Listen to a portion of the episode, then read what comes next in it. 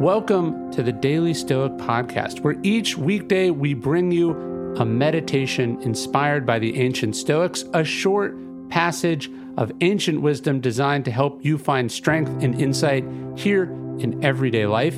And on Wednesdays, we talk to some of our fellow students of ancient philosophy, well known and obscure, fascinating and powerful. With them, we discuss the strategies and habits that have helped them become who they are and also to find peace and wisdom in their actual lives. But first, we've got a quick message from one of our sponsors.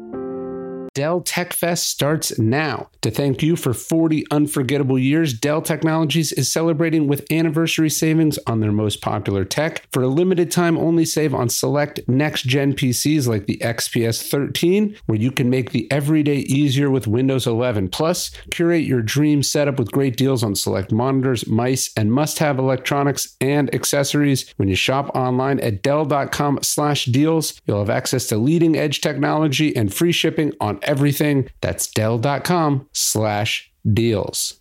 With everyone fighting for attention, how can your business stand out and connect with customers? Easy. Get Constant Contact. Constant Contact's award winning marketing platform has helped millions of small businesses stand out, stay top of mind, and see big results fast. Constant Contact makes it easy to promote your business with powerful tools like email and SMS marketing, social media posting, and even events management. These tools would have been super helpful to me when I was growing the Daily Stoic, when I was writing my first book, and in fact, have been right? The Daily Stoic is built around email marketing. That may well be how you heard of this very podcast. With constant contact, you'll reach new audiences, grow your customer list, and communicate more effectively to sell more, raise more, and fast track growth. So get going and start growing your business today with a free trial at constantcontact.com. Just go to constantcontact.com right now. Constant Contact helping the small stand tall. ConstantContact.com. If you're not seeking out challenges, you're betraying yourself. James Harden has led the NBA in scoring for three of the past four seasons. He's been named an All Star nine seasons in a row. He's made the NBA first team list six times, and he was the league's most valuable player in 2018. Every discussion about the best basketball player in the world includes James Harden. But perhaps what is most impressive about Harden is that he refuses to use all of this success as a reason to stagnate. Like the legends who came before him Larry Bird, Michael Jordan, Kobe Bryant he famously commits to adding at least one element to his game every offseason. When videos went around of Harden, already a prolific shooter, shooting these bizarre one legged fadeaway three pointers during the preseason, most assumed that the superstar was just messing around. In fact, he was working. I'm always trying to get better, Harden explained the one legged shot. This is my 11th year in the league, he said then, and every single year I want to get better. Don't want to stay the same. You've got to find ways to keep growing. Whether in sports, in business, or life, the greats are always distinguished by how they're looking to add a new element to their game. This is the Stoic way. A Stoic has their eye on always improving.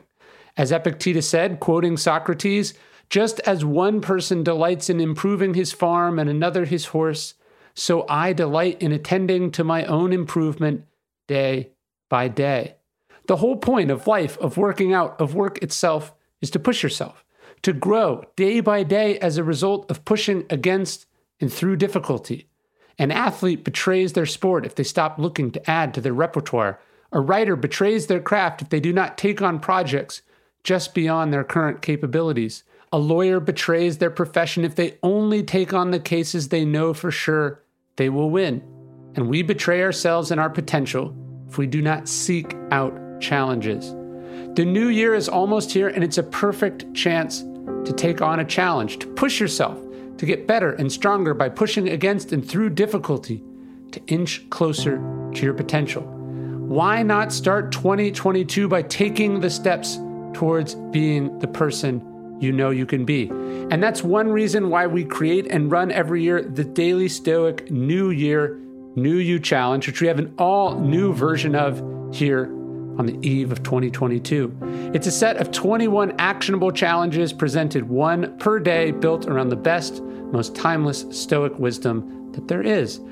Our goal, my goal myself, is to become my best self in 2022. And the goal of the challenge is to help you do that.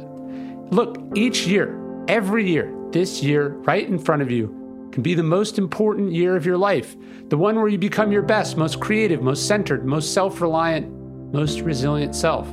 But you have to be willing to step into difficulty, step towards it. Because, like lifting weights, growth can't happen without resistance. And the New Year, New You challenge, it's new content guided by thousands of responses and reactions to the challenges we did in 2020, 2019, 2018. And there's awesome stuff in here. I think you're really going to like it. It's a whole new challenge. I can't wait to bring it to you. And the ideas in the challenge are there to help you stop procrastinating, to gain clarity, to learn new skills, to quit harmful vices, to make amends, to be more courageous, and to break destructive thought patterns, and much, much more. Of course, we should think here on the eve of the new year what are the risks and downsides of not taking control of your life, for allowing, if we allow another year to pass without living up to our potential or not changing our ways? The risks might not be dire, but none of the downsides are good, and some are downright miserable. So let's not let that happen this year. Not again. Seek out challenges, find ways to keep growing, don't stay the same. Don't betray your potential. Demand more of yourself in 2022. And one of the ways you can do that is by joining us in the Daily Stoic New Year, New You Challenge. All you have to do is go to dailystoic.com slash challenge to sign up. Remember, Daily Stoic Life members get this challenge and all our challenges for free. But sign up seriously. Think about what one positive change, one good new habit is worth to you. Think about what could be possible if you handed yourself over to a little bit of a program. We all pushed ourselves together. That's what we're going to do in the challenge. I'm going to be doing it. I do the challenges, all of them alongside everyone else. I'm looking forward to connecting with everyone in the Discord challenge and all the other bonuses. Anyways, check it out. New year, new you, the Daily Stoic Challenge. Sign up at dailystoic.com slash challenge. Welcome to another episode of the Daily Stoic Podcast. I've known about today's guest and his work for a long time. Uh, we have the same publisher, uh, for starters. So I think my editor, Nikki Papadopoulos, first passed him to me. And then he popped up on my radar again when uh, someone, I think it was my sister, pointed out that he was he had a copy of the Daily Stoic behind him on some of his video episodes uh, of his podcast, which is great and you should listen to. I am talking about the one and only Scott Galloway, Professor Scott Galloway, as he is often known. He's a professor of marketing at the NYU School Stern at the NYU Stern School of Business. He teaches brand strategy and digital marketing, but he's really just a fantastic writer. He's sort of brought, I think, a really good amount of sort of cultural criticism, business strategy, and understanding of the, the, the technological changes and mindset of Silicon Valley uh, to uh, the the world now. Um, if you remember when WeWork just like blew up uh, as a company, not like blew up became popular, but when the sort of house of cards came crumbling down, a lot of this was the result of some of the analysis that Professor Galloway had done. He brought it. Uh, he, he brought the absurdity, he waded through the absurdity in his really trademark way, was able to explain it to everyday people who wouldn't be well versed in tech. Uh, and uh, he th- he just does that on a lot of issues. Uh, you can uh, it, it's just great. He has a, a great podcast. Uh, a, he's active on social media, of course, one of the things we talk about. He's served on the board of directors of Eddie Bauer, the New York Times, Gateway Computer, and the Berkeley Haas School of Business. He has a BA from UCLA and an MBA from Berkeley. We talk a little bit about the UC system, which is where I dropped out. He's the author of many, many books post Corona from Crisis to Opportunity. The obstacle is the way, as you might say. Uh, the four, the hidden DNA of Amazon, Apple, and Facebook and Google. And then I think most, most, uh, interesting to the uh, Daily Stoic audience would be his book, The Algebra of Happiness Notes on the Pursuit of Success, Love, and meaning. You can go to his website, profgalloway.com. But, and uh, you can subscribe to his newsletter, which I get no mercy, no malice. He's the co host of the Pivot podcast with Kara Swisher. Uh, and just uh, just a great guy. You can follow him on TikTok. He's got some great stuff. You can follow him on Twitter at uh, Prof Galloway, and uh, you know, just a just a fa- and he's got a show coming out with on CNN Plus soon too. This dude is just making tons of stuff. I've been on his podcast twice. It was a wonderful experience. You can check those out. And uh, I hope you enjoy this interview with us. Um, the thing I think I found most surprising the two times, now the three times I've talked to Professor Galloway, as a writer, he's this bombastic, aggressive, like he wields the pen like a sword. And I think that's what, you know, his, as I said, his newsletter is titled No Mercy, No Malice. So I don't know, but I, I, I, I sort of expected a certain personality. I was, he's, he talks very quietly and very calmly, almost like a whisper. And I found that um, the contrast of that delightful. And uh, I really enjoyed talking to him. And I think you'll enjoy this episode. Anyways, here's my interview with Professor Scott Galloway, who you should all be a fan of. Well, I'm excited. Uh, I have a bunch I want to talk to you with, but I thought we'd start with uh, with with what happened last week. What is it like to be attacked by the richest man in the world on Twitter? yeah, we should talk about that. What's that like? Um, are we recording? Are we? Yeah, yeah, yeah. Oh, we are. Um, uh, okay. Um, so I got, I started getting all these text messages, including one that said, "Are you okay?" And I thought, "Okay, what, what's wrong? I, do you know something I don't?" And then it, what's interesting is clearly there's not a lot of people that follow me that follow Elon because I didn't get a lot in my Twitter ah. feed. And then I saw it, and then someone forwarded to me. I said, "What's going on here?" My podcast co-host forwarded me, and he said something along the lines of, um, uh, "This guy's an insufferable numbskull. You know, y- y- you could don't invest in anything he suggests, or something like that." Basically, I had said, "I'm like, how did I like?" I've said a lot of stuff about Tesla. Why now is he coming for me? I just I'd said that um, that he was using um, this Twitter poll that the Twitter poll that people didn't really have any agency that he decided a long time ago to sell stock as evidenced by an SEC filing, uh, which somehow riled him up. And you know, I, I responded and I try. I, I I enjoy responding to stuff like that my my view is generally speaking, it's okay to have enemies as long as they're more powerful than you. Yeah. I generally think it means you're probably doing something right. Um, if you have enemies that are less powerful than you, then you're you're just bullying. Mm-hmm. What I did though is I I was really excited about it. I thought, okay, this is an opportunity for me to respond and every day and get in his get in his head. And then you know some of the stuff I've learned from you and others, it's like, okay, I'm, I'm a 57 year old man. Do I really need to be responding to every slight? And two, I do think that Elon Musk is doing important work. You know, he's trying to put people into space and and also building an electric car. I think he's an enormous asshole, but that doesn't mean I need to distract him or get in his head or respond to every slight. So I just I said my piece and I just kind of just stopped. And I don't think I would have um, a few years ago. I'm trying to have more control of my emotions. I'm trying to be. It's okay if someone uh, every once in a while gets the better of you. It's okay. It's not. You know, the next day, you know what, Ryan? The next morning, my kids still wanted me to take them to school.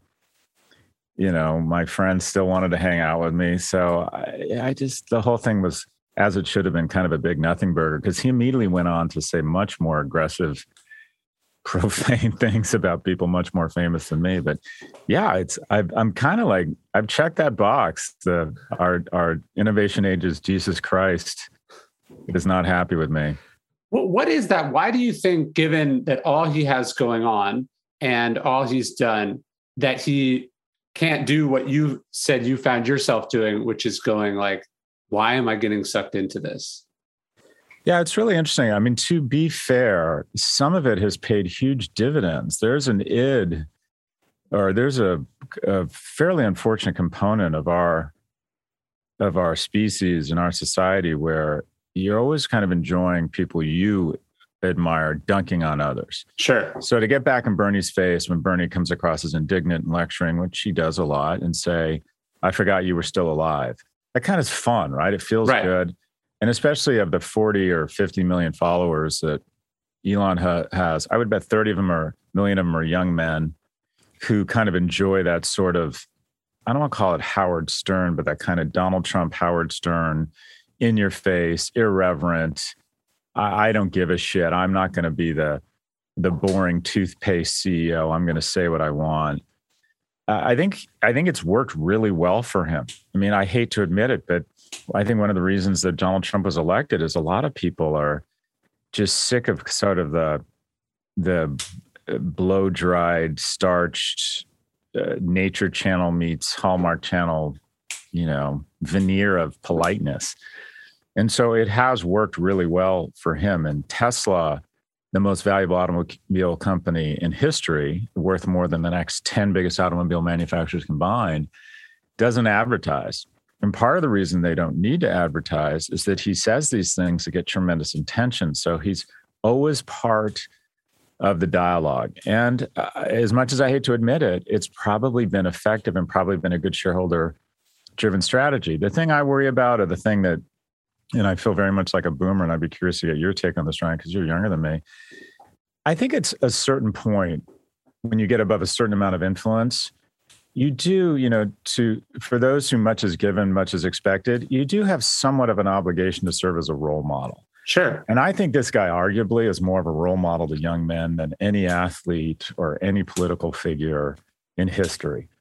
I think a ton of young men look at what he's accomplished, how he doubled down with his proceeds in LinkedIn and and financed these companies on credit cards.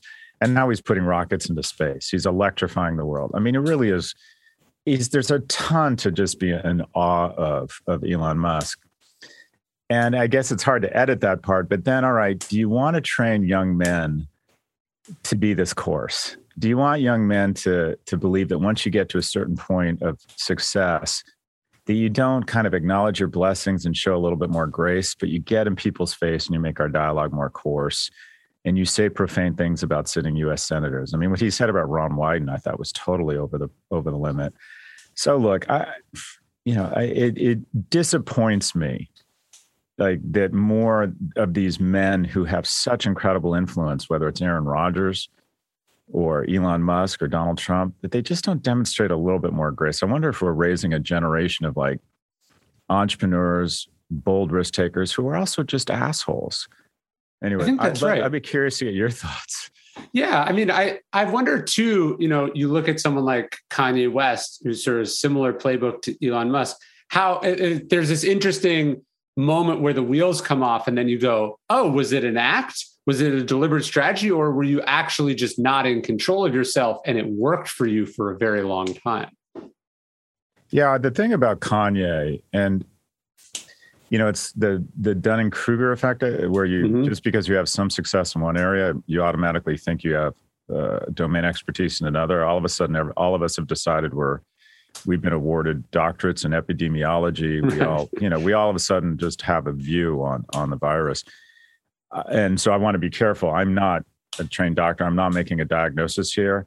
I think there's enough evidence that kanye is dealing with a lot of different issues. And sure. Kanye strikes me as someone who uh, is just struggling uh, uh, and occasionally has episodes where um, trying to just figure out a delicate way to to manicure this without coming across as an armchair psychiatrist. I think Kanye is a different situation. I just mean that, but social media ultimately doesn't really make a distinction. If it's sort of entertaining or interesting, uh, mm-hmm. it plays well. So it, it's like I, I guess I always wonder with someone like Elon how much of it is this sort of deliberate marketing strategy and how much of it is a like can't stop himself uh, well, I think it's doing authentic. certain things. Yeah, I, I don't think.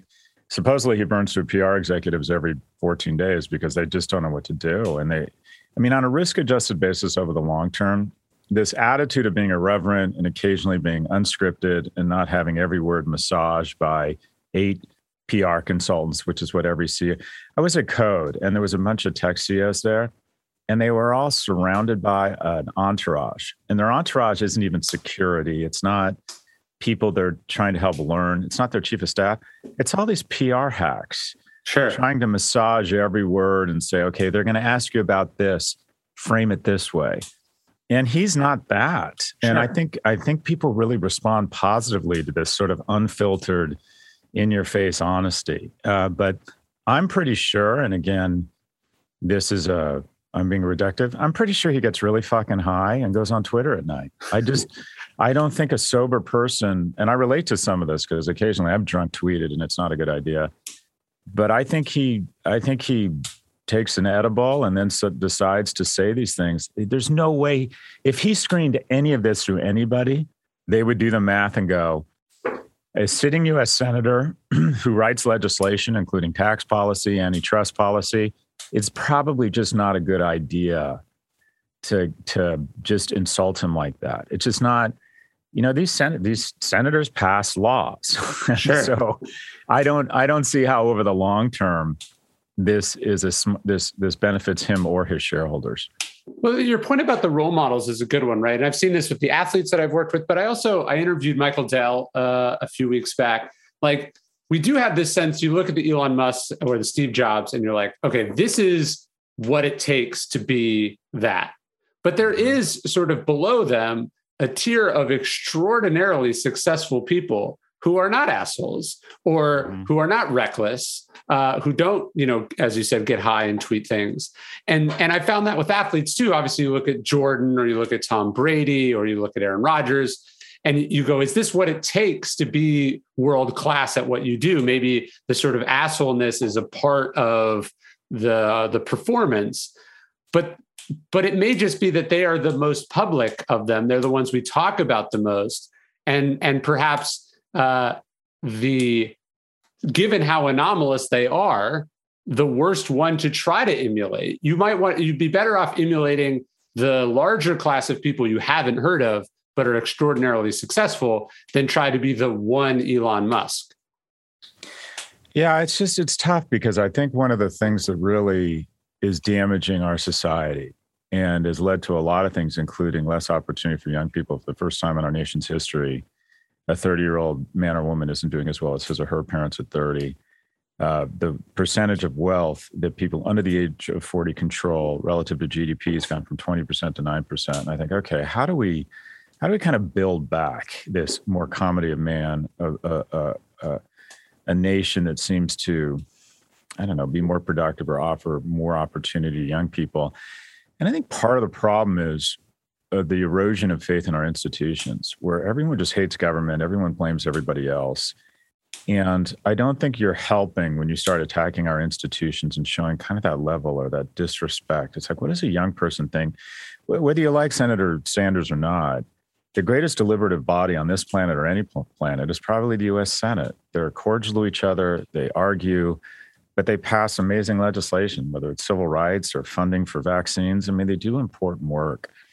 And it seems like the one piece of connective tissue that our nation has left is its government. And people are just so coarse and cynical and disparaging of our government. And then our elected officials are so coarse and personally attack each other. I don't know if that's going to, I just don't know if that's going to help. And also, what, would if you pivot to where you want to go, the, the content I have found, I'm guilty of this. I do the same thing when people come after me, and I do it less now and they stick their chin out and they say something stupid, I'm like, oh my gosh, what an opportunity. And I go in and, you know, sure. fist me chin.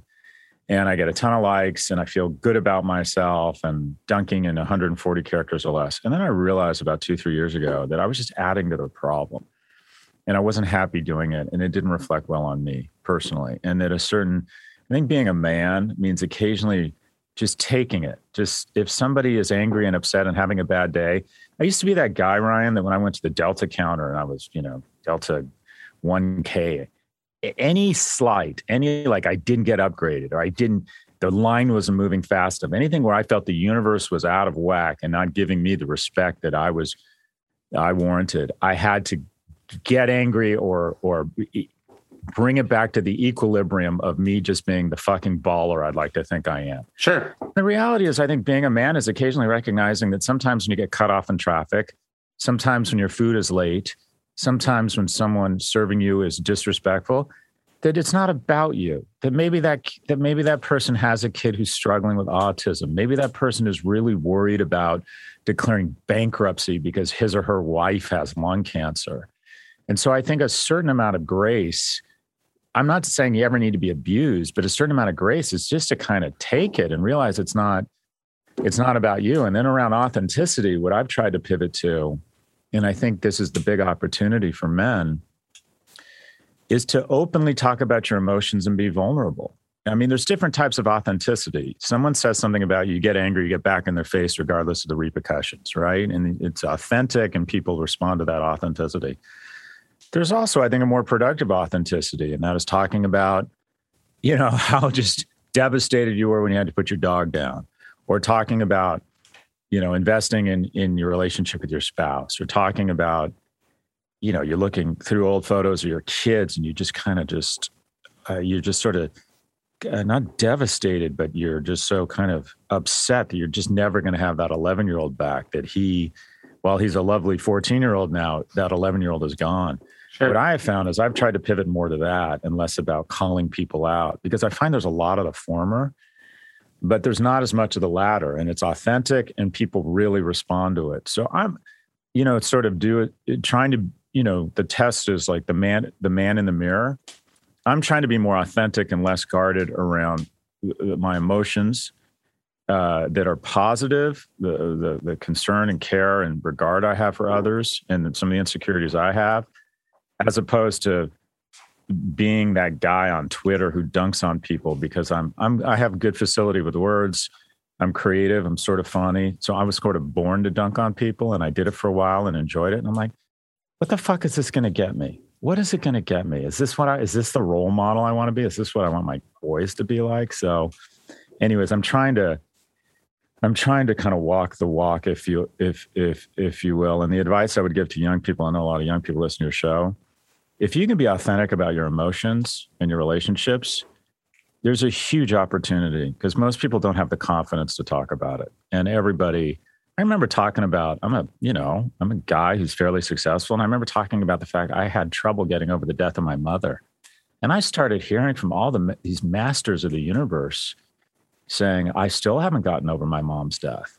And what you realize is that there's no shortage of people who will call other people out what the real opportunity the real opportunity is whether there's a real market opportunity if you will looking at it just from a business standpoint is to be more open about you know your relationships and some of the things that some of the demons that haunt you. There's a lot of people out there who who who share those sentiments. Uh, so anyways that's what i'm trying trying to do less of the former more of the latter. Yeah, there's a great Jeff Bezos speech that he gave once about some advice that he got from his grandfather about how it's easier to be clever than kind. And uh, I, I think about that all the time. I love that. I love that. And to try and show discipline and just occasionally, you know, if you absorb a slight, you're going to get it back. Don't worry about it. You're, it's okay. I mean, I'm not saying let anyone take advantage of you or abuse you, but I, for the first time in my life, I thought, you know, I don't want to take any of this guy's headspace because he is doing important work.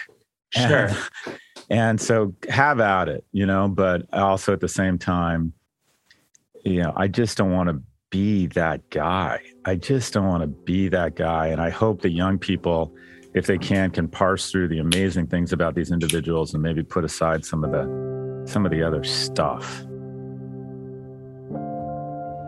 Every business is constantly asking themselves, what's a thing I can do to take my business to the next level? It's something I'm thinking about, of course, over at Daily Stoic and Daily Dad and the Painted Porch. And one of the tools I use for just that is LinkedIn Jobs, because LinkedIn Jobs knows that your success depends on the team you surround yourself with. That's why LinkedIn Jobs has created the tools to help you find the right professionals for your team faster and free. You might have just listened to the episode I put up where I was given a talk at LinkedIn back in 2017. So I've been using LinkedIn a long time because LinkedIn isn't just another job board. It has a vast network of more than a billion professionals, which makes it the best place to hire. And hiring is easy when you have that many quality candidates. It's so easy, in fact, that 86% of small businesses get a qualified candidate within 24 hours. We've hired multiple people here at Daily Stoic from LinkedIn. You can post your job for free at linkedin.com slash stoic. That's linkedin.com slash stoic to post your job for free. Terms and conditions apply.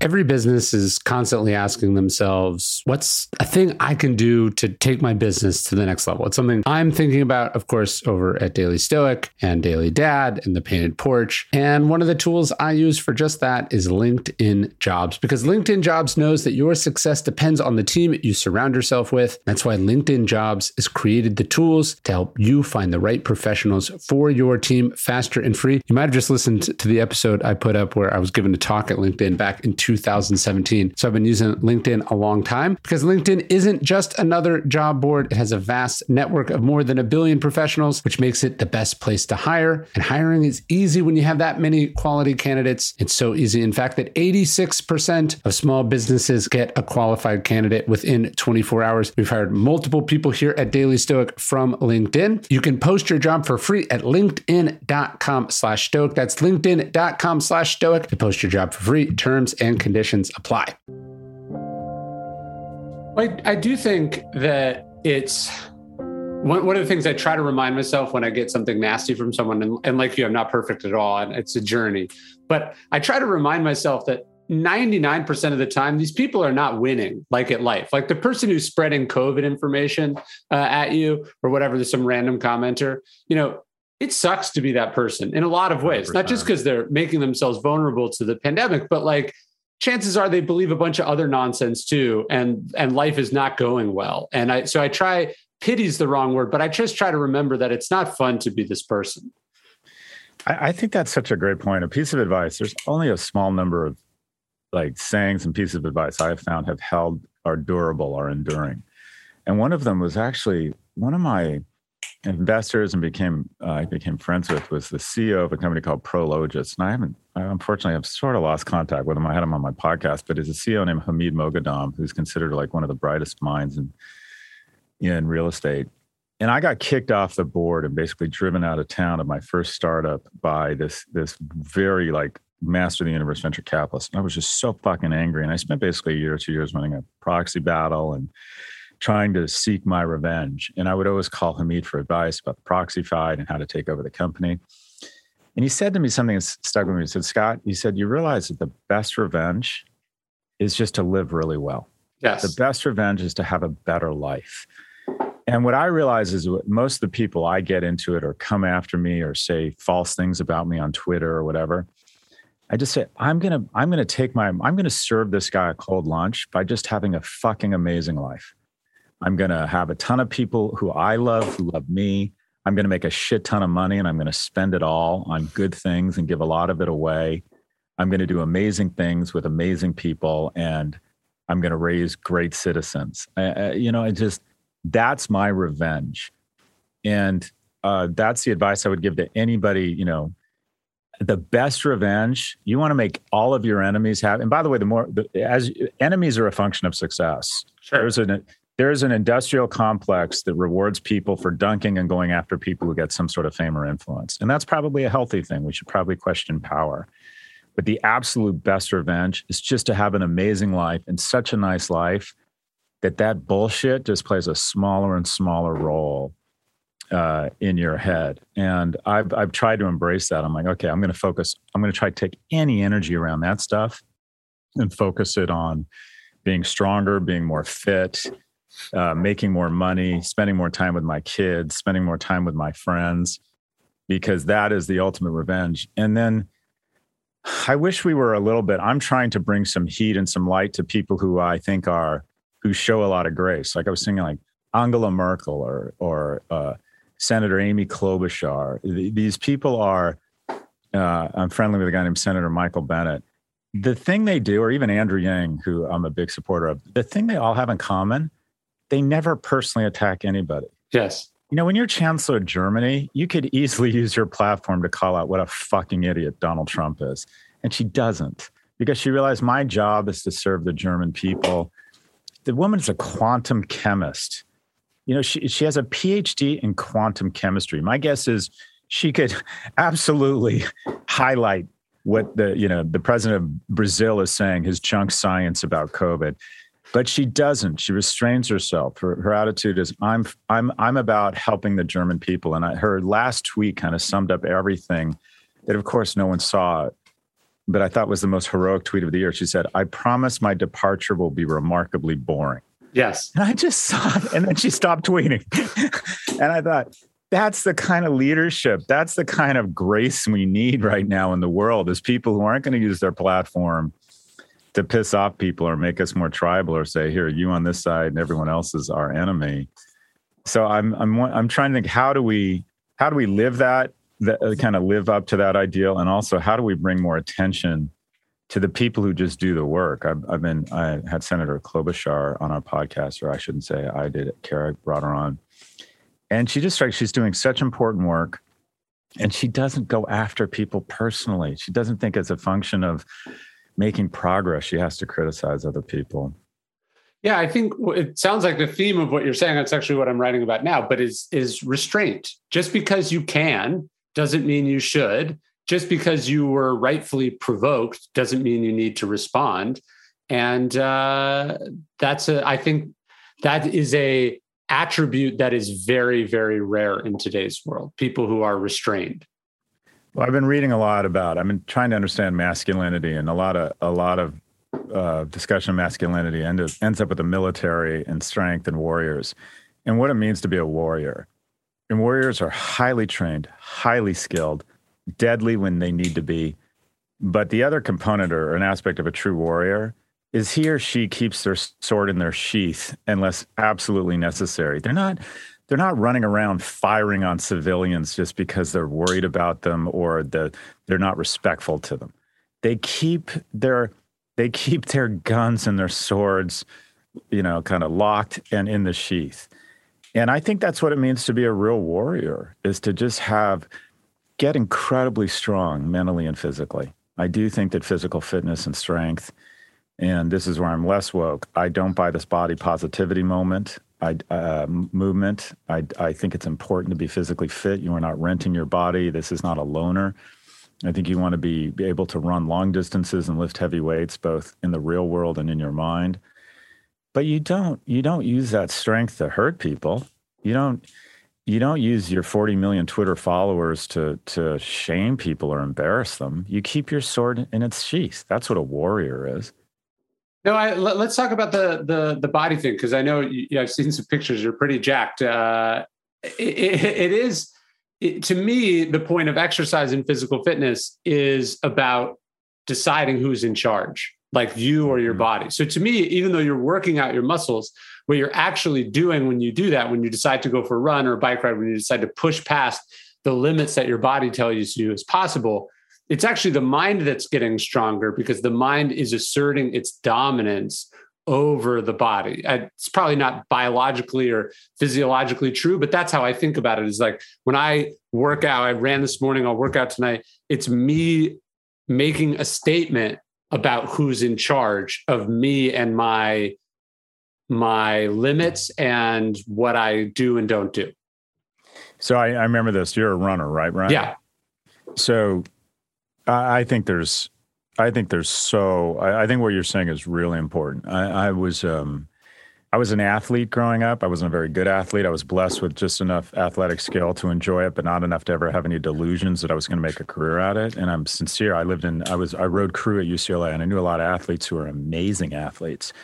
And it ended up being kind of a, not a bad thing, but you know, some of them went to the Seoul Olympics. Some got drafted in the, you know, into like farm teams, but most of them were calling me at the age of 28 and starting their lives. Yeah. So, anyways, but uh, on crew, and I was a terrible oarsman. I was usually the, the least talented or least strong in the boat. But there would be a point when you row where the the air coming in and out of your esophagus felt like it was on fire. You couldn't feel your legs; they were so numb with exhaustion and you had to physically focus on trying to not pass out. You'd start seeing black in front of your eyes and thinking, okay, I'm literally about to pass out. And these races are 2,000 meters. And that would start to happen at 800 meters. And you would go to 2,000. And what that taught me at a very young age, at the age of 19, was that about the time you think you can't take it anymore, you're in a bad relationship, about the time you think, I just give up, the world has been so harsh to me professionally, about the time you think, I just can't take anymore because some bad things have happened to you. When you think you're at your limit, you're about 30% of the way to your actual limit. Yeah. It is incredible what the body and the mind are capable of. And the moment you you learn that, the moment you learn that, you become you you you you acquire a devastating advantage and weapon. And when I went to work at Morgan Stanley, my first job out of UCLA, I wasn't as well educated, not because I went to an inferior school. I went to UCLA, but I got a 2.3 GPA. I smoked a lot of pot. I watched Planet of the Apes. I just wasn't as skilled as the more majority of my colleagues. Um, I, I was at a disadvantage, but I thought, you know what? I I know my I know my limits are not nearly as limited. And I used to every week go into work Tuesday morning at 9 a.m. and I'd stay till Wednesday night at five. I would just work through the night. And the whole firm knew about it. And I did it every Tuesday. And it just kind of, and not only that, it was super easy for me. I was 23. I was in great fucking shape. Um, I was mentally strong. And I had no kids or dogs waiting for me at home. So I'm like, why not? Right. And I, and the thing is, everyone would be like, how can you do, you know, I could never do that. I'm like, yeah, you can. You can do it easily. You just don't, because you haven't done it you don't have the confidence. You can a 23 year old can work 36 hours straight, no par, no problem. That's what surgical residents do. That's what doc, that's what residents in medical school do. You absolutely can do it. And something that's been a gift my whole life is when I'm feeling down and I feel like I can't take anymore. I know I'm not even close. Right. I'm not even close. So that kind of when you run, in addition to other things, it's been my it's for me. I don't know if it's true. It's like my antidepressant. Mm-hmm gets rid of my anger, gives me control over my emotions, makes me feel strong. Um, I enjoy sex more because I feel stronger. Um, it makes me feel uh, just uh, like I can be more kind because I feel stronger. Just everything about it uh, uh, is is a gift, and unfortunately, we've conflated fitness with some sort of shaming of people who aren't who have genetic problems or in food deserts. That's not where, where, where, where we are at all. I want to move back to a society. Remember the Presidential Fitness Awards? I don't know if you're even old enough for that. But in the fifth grade, you'd start doing like pull ups, sit ups. Yeah. And if you were in the top decile, you got a badge. And it was a competition. And I think over time it got starched out because people thought of it as body shaming or as, you know, it's definitely not everyone gets a trophy, right? You get a badge, you don't. And you get used to get badge number like Presidential Fitness Award two, three, four, five. And I remember missing it one year because for the life of me, I couldn't do pull ups. I grew and I didn't have the upper body strength and I couldn't do as many pull ups. I was just devastated. I think we need to reinstitute uh, uh, a f- certain level of expectation and competitiveness and award, reward for for young people who get in great shape. You don't have to be a great athlete. I don't think I don't see any reason why every young person shouldn't be fit. Get your Easter shopping done without leaving the house with DoorDash. When the holidays come around and family comes to town, things can get forgotten. But with DoorDash, you can order your Easter baskets, chocolate bunnies, brunch must haves, and so much more all in one place, delivered right to your door. Actually, last Easter, I was in Annapolis. I was giving a talk, and we realized we didn't have some of the Easter supplies we needed for the hotel room we were in to give our kids a little on the road Easter experience. And that's what we did. We DoorDashed everything we needed for Easter just like a couple weeks ago when I hurt my ankle. I DoorDashed an ankle brace and some medicine. You can get anything you need on DoorDash with so many local and national stores to choose from. You can take it easy this Easter knowing you can get everything you need. Whether you're looking for plastic eggs for your Easter egg hunt or needing an ingredient for a side dish, DoorDash can help. Order now and get everything you need for Easter on DoorDash. Use code Daily Stoic to get 50% off up to $10 when you spend 15 bucks on your next convenience, grocery, or retail order on DoorDash. That's code Daily Stoic. Order using DoorDash today for eligible users only. Terms apply. Look, when I was first thinking of going to therapy, it was a little overwhelming right? What's covered by insurance? How far do I have to drive? When do they have appointments?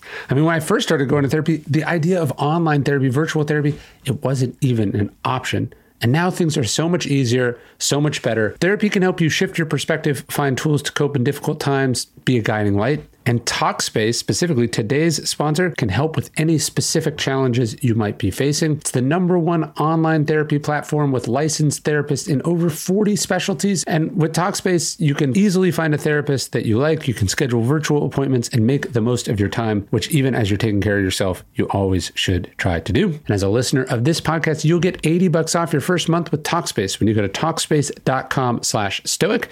To match with a licensed therapist, go to Talkspace.com slash stoic to get 80 bucks off your first month. Show your support for the show. That's talkspace.com slash stoic.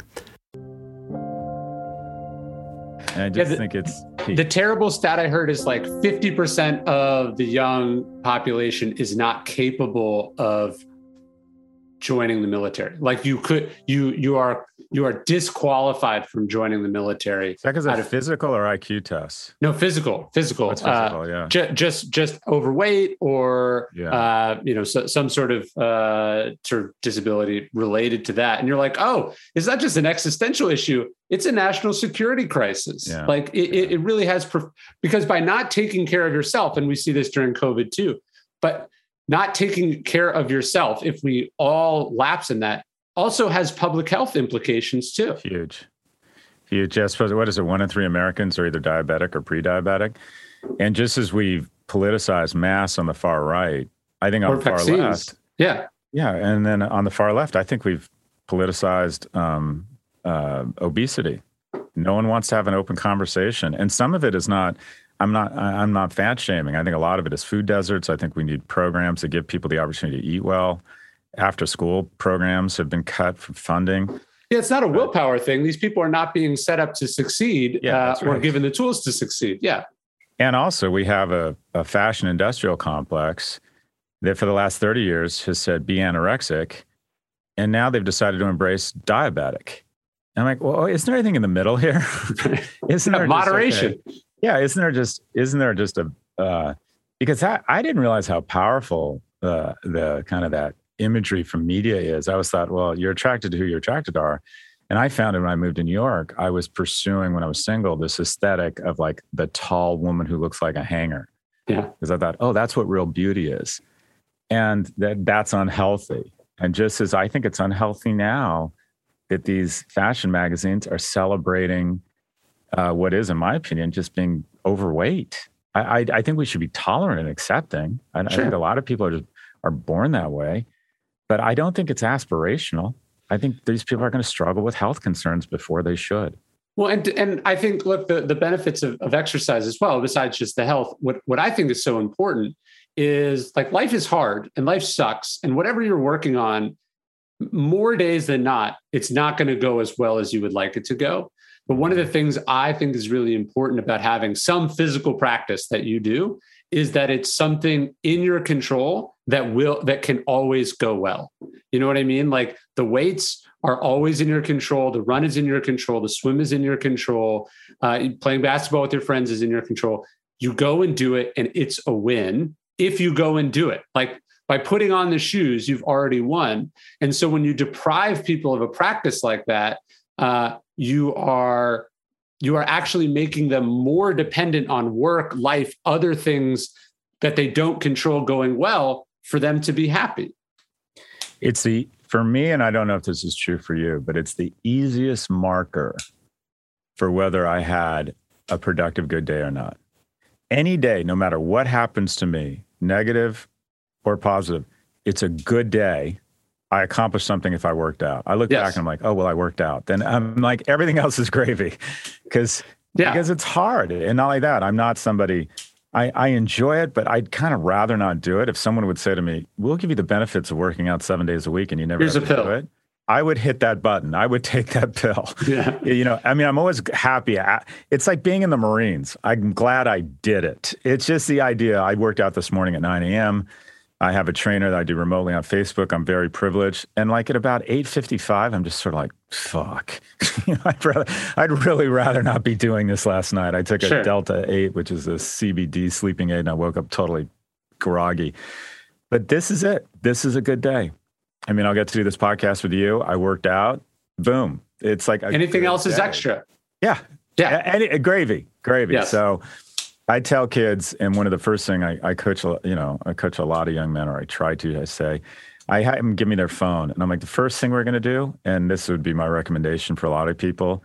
The first thing, one of the first things, if you really haven't embraced physical fitness, and it's so easy because we're so busy and we got so much other shit to do, is to find four to six hours, Coinbase, Twitter, TikTok, porn whatever it is, find four to six hours on your phone and you can find it, boss. Just look at where you're spending your time. You can find it and reallocate that four to six hours into physical fitness. I did it when I moved to New York in 2000. I worked out a lot when I was younger. Four to six hours a week, you're saying? Four to six hours a week. Yeah. I don't know what I said. Yeah. Four, no, and I just four, wanted to make sure. Four to six hours a week. I played a lot of golf when I lived on the West Coast. I played at least once a week one round of golf, when you really take into account getting to the golf course, the beer you have with your, your foursome afterwards, it's at least six hours. I decided when I got back to New York, this is pre internet, so I wasn't spending a lot of time on Twitter, or not pre internet, but pre Twitter. Um, I decided I was going to stop golfing and I was going to take four hours and just pile it all into fitness every week. And I was going to take an hour to an hour and a half and do it three or four times a week. And, and I gave up golf. I'm not saying it's hard. You know, you got to give so- something else up because it is real time. But I'm telling you, every young person, especially young men, I find women are a little bit more efficient, um, can find four to six hours just on their phone and reallocate it into physical fitness. It's the fastest hack to getting to that warrior status. It's the fastest hack to getting less depressed, more in control, more kindness, making more money. I've said we should move on from the we're killing this thing. I said I think everyone should be able to walk into a room, especially if you're 30. You should be able to walk in any room and know there's a reasonable chance if shit got real, you could kill and eat everyone in the room, or you could outrun them. I'm getting to the point where it's more about outrunning them, but you want to feel that. You want to feel that strength. You just walk into a room and you think, you just feel better about your place in the world and your strength, and you can operate from a position of kindness and strength. Well, you think about our bodies are the result of millions of years of evolution. We're given this incredible Ferrari by nature, mm-hmm. right? Or this incredible piece of raw material. I think it does something to you psychologically to walk around and know that you are not even close to realizing that potential that you're squandering the potential. Like so so uh, when you're walking around and you know like you're not eating well you're not sleeping well you're not you know you're not pushing yourself physically i think what you're carrying around it's guilt but it's also just this sense of like you're mistreating the vehicle that you've been given. And uh, conversely to feel like you're you've got it polished and in great shape is also very empowering and exciting. Yeah, look, body image is so important. I think it's I think it's more important or women are more sensitive to it than men because we're evaluated on a multidimensional scorecard, a balanced scorecard of a lot of things. Women are primary primarily, and this is a terrible thing, they're primary primarily evaluated on aesthetics. And um, at least initially. Uh, so it's unfair. So it's easy to see how w- women, especially girls, develop body image issues you know, I definitely have body image issues. I have uh, what's it called body dysmorphia. Growing up, I was so tall. You look like me. You're tall and skinny. And no one ever feels sorry for us. No one ever says, "Oh, you know, you you can never bring up I'm I'm skinnier than I'd like." No one, yeah. no one, no one has any time of day to listen to that. But when I went to college or when I was a senior in high school, I've been playing sports my whole life. I hit this growth spurt. I was like 6'1", 140 pounds, and all of a sudden I couldn't play football. I had trouble playing baseball, even playing basketball. I just couldn't go in the paint because I would just get, you know, bowled over by someone with more mass than me. And it also just made me feel very insecure being that tall and that painfully thin. And that's why I've worked out was it just I, I just I had such negative body image and working out gave me some control over it. Uh, but I think almost everybody, I would bet, I don't know what the numbers are, but I would bet, uh, uh you know, 10, 20% of people kind of like feel their body as a source of confidence as opposed to a source of insecurity. And that kind of insecurity drove me. I found working out was a real great means of kind of overcoming that dysmorphia. And I still, unfortunately, I look at pictures and I look at myself and I know how anorexia starts, or eh, I look at myself, even when I was like, when I was a younger man, you, you use the word jack. When I was a younger man, I was jacked. I was big. And I look back now and I can see that. Back then, I would look in the mirror, I would look at those pictures where a lot of people would look at them and go, Jesus Christ, right now. And I look at them. But back then, I'd look at my body and be like, oh my God, I'm so skinny. I need to put on more weight. Right.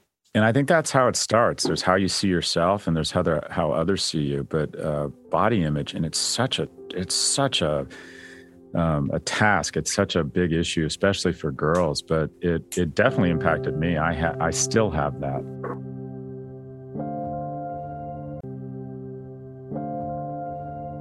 You mentioned being an unremarkable athlete. I know you've talked about being an unremarkable student as well. Uh, that's sort of what I was. I wasn't like a loser. I, I wasn't. I didn't like get you know at 800 on the SATs. But I don't think I don't think there were many teachers that thought I would end up where I was. Um, mm-hmm. Why do you find that that sort of people fall through the cracks like that? That are just sort of like solid, you know, like C plus to A minus range it's kind of they're not failing, but they're not lighting anything on fire. It seems like the educational system is not set up to maximum. Seems like it'd be easier to get someone from a B to an A, uh, mm-hmm. but we actually tend to focus on the too far extreme ends of the spectrum. We kind of ignore the middle. Yeah, so there's a lot there, but the first thing is, um, you know, neither of us were voted most likely to succeed in our high school, right? And certainly not and it's so it's funny. This reminds me. So I just a few years ago I sold my company L2, and my best friend's stepfather came and visited me, and I hadn't seen him in a while. And this is just like this wonderful stoic man. And he was I was showing him around L2, and this was like when L2 was pumping. We had like 140 employees, all these super smart young people, and I took him around and showed him on all these big screens all the data and the charts and the analytics we were doing and the office was just on fire. And he looked at me and he goes, Scott, I got to be honest, I didn't see it. and, you know, that was the moment where I was expecting him to put his hand on my shoulder and go, You know, I always knew you would amount yeah. to something, kid. And instead, he looked at me and goes, Gotta be honest, I didn't see it. And and here's the thing, and you brought up higher education. A higher education really is the tip of the, the spear for America uh, higher education, as higher education goes, so goes America. That's where we find our vaccines. That's where we train our generals and our presidents and our media figures. Uh, the Fortune 500 CEOs all have one thing in common. They all went to college. 98% of our elected representatives went to college. It really does kind of dictate what, what America is. And I don't like where it's headed and what it says is because education used to be about how we gave the bottom, you know, 90% a shot at the top 10%. And it's totally flipped to, well, let's figure out a way to identify the top 1%, meaning either your parents are rich or you're freakishly remarkable. And how do we turn you into billionaires? And what happens is we morph from a society that wants to give the bottom 90% a shot, a, a shot at being in the top 10% to a society that said, let's identify the top 1% as indicated by your wealth, your family's wealth, because you're more likely to have connections and success and are well trained. A lot of wealthy kids show up you know really well prepared for college or you're freakishly remarkable at the age of 17 and i was neither of those things. My mother was a secretary and i was just okay. And we enter into this consensual hallucination that all of our kids are in the top 1% and i can prove to every one of us that 99% of our children are not in the top 1% and so uh, where we've headed with universities is we take pride in rejecting 90% of the applicants, which is tantamount to the head of a homeless shelter bragging that he or she turned away nine in 10 people last night. I mean, that's not what America is supposed to be about. America is not. America is supposed to be the place where you ha- where we give as many people a shot as possible. So uh, I would, I would, and I'm working with the the chancellors of Berkeley and UCLA on this, who I believe are really genuine about trying to expand their freshman seats. We, you know, 74% admittance rate. That's how I got in. That's just how I got. That's why I'm here with you. Was yeah. UCLA was not selective. That's why I'm here. now 12 kids get in. Now it's 12% admissions rate. So I would not be here. It's really easy to credit your your grit and your character for your success and blame the markets for your failure. but you know, the uh, access to great, affordable higher education is how a lot of unremarkable kids born in the 60s and 70s got to become remarkable slowly. And so it's not only the right thing to do, you know, I, I pay a lot of money in taxes, Ryan. So I'd like to think it's paid off. I, I'd like to think that the bet we can all make as a society through additional funding quite frankly, more accountability on university administrators who have engaged in enormous bloat, enormous tuition increases. We believe we're no longer public servants, but Birkin bags.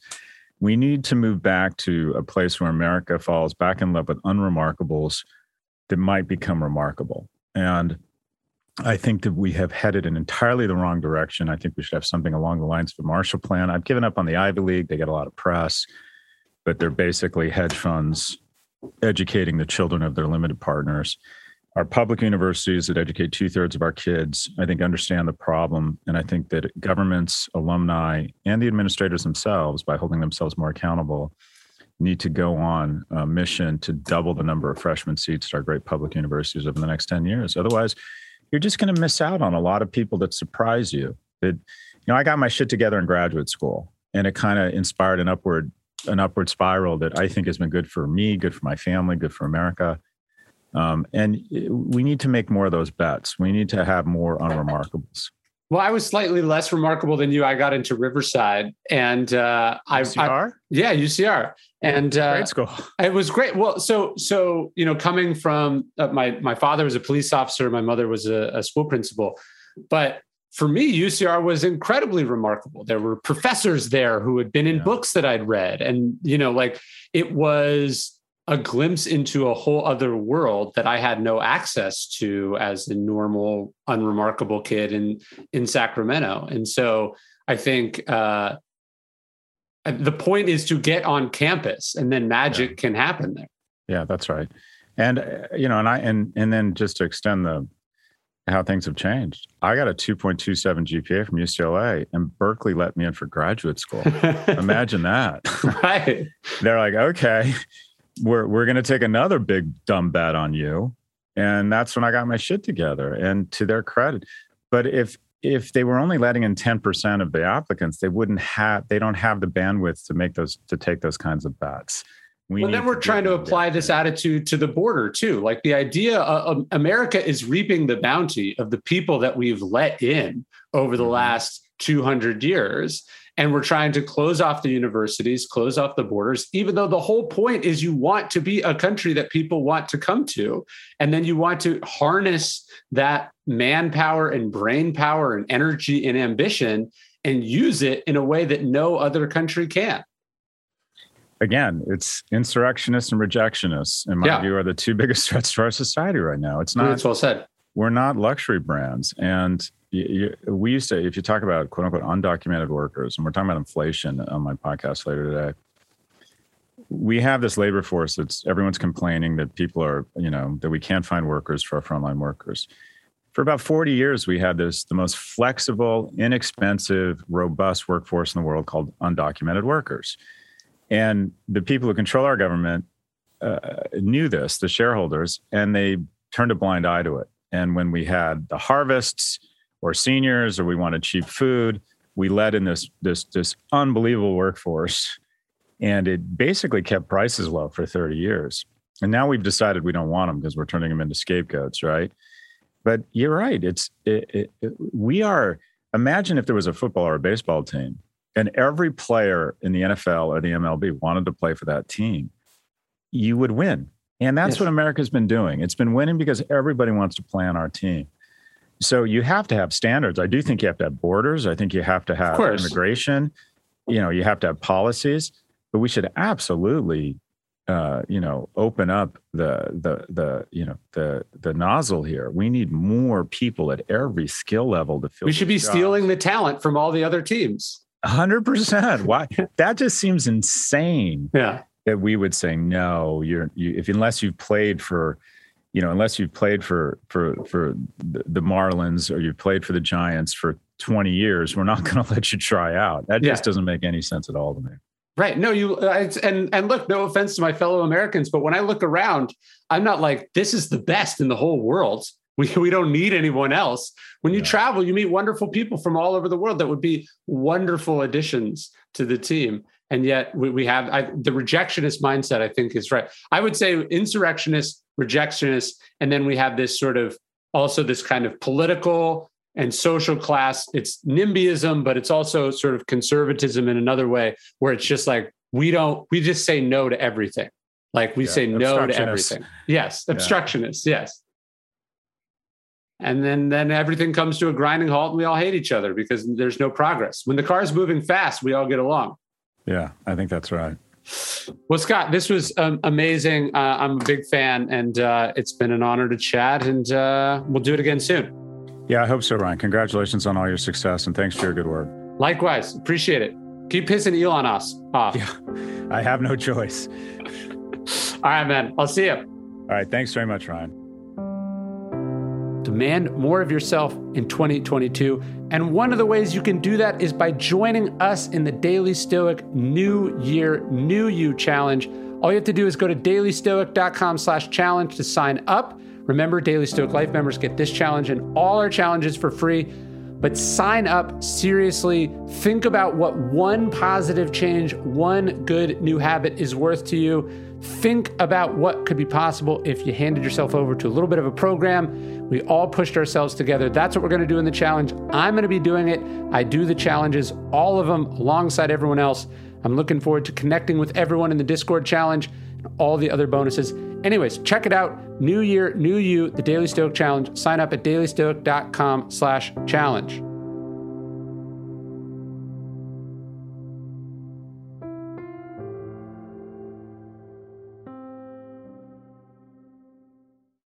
Prime members, you can listen to the Daily Stoic early and ad free on Amazon Music. Download the Amazon Music app today. Or you can listen early and ad free with Wondery Plus in Apple Podcasts.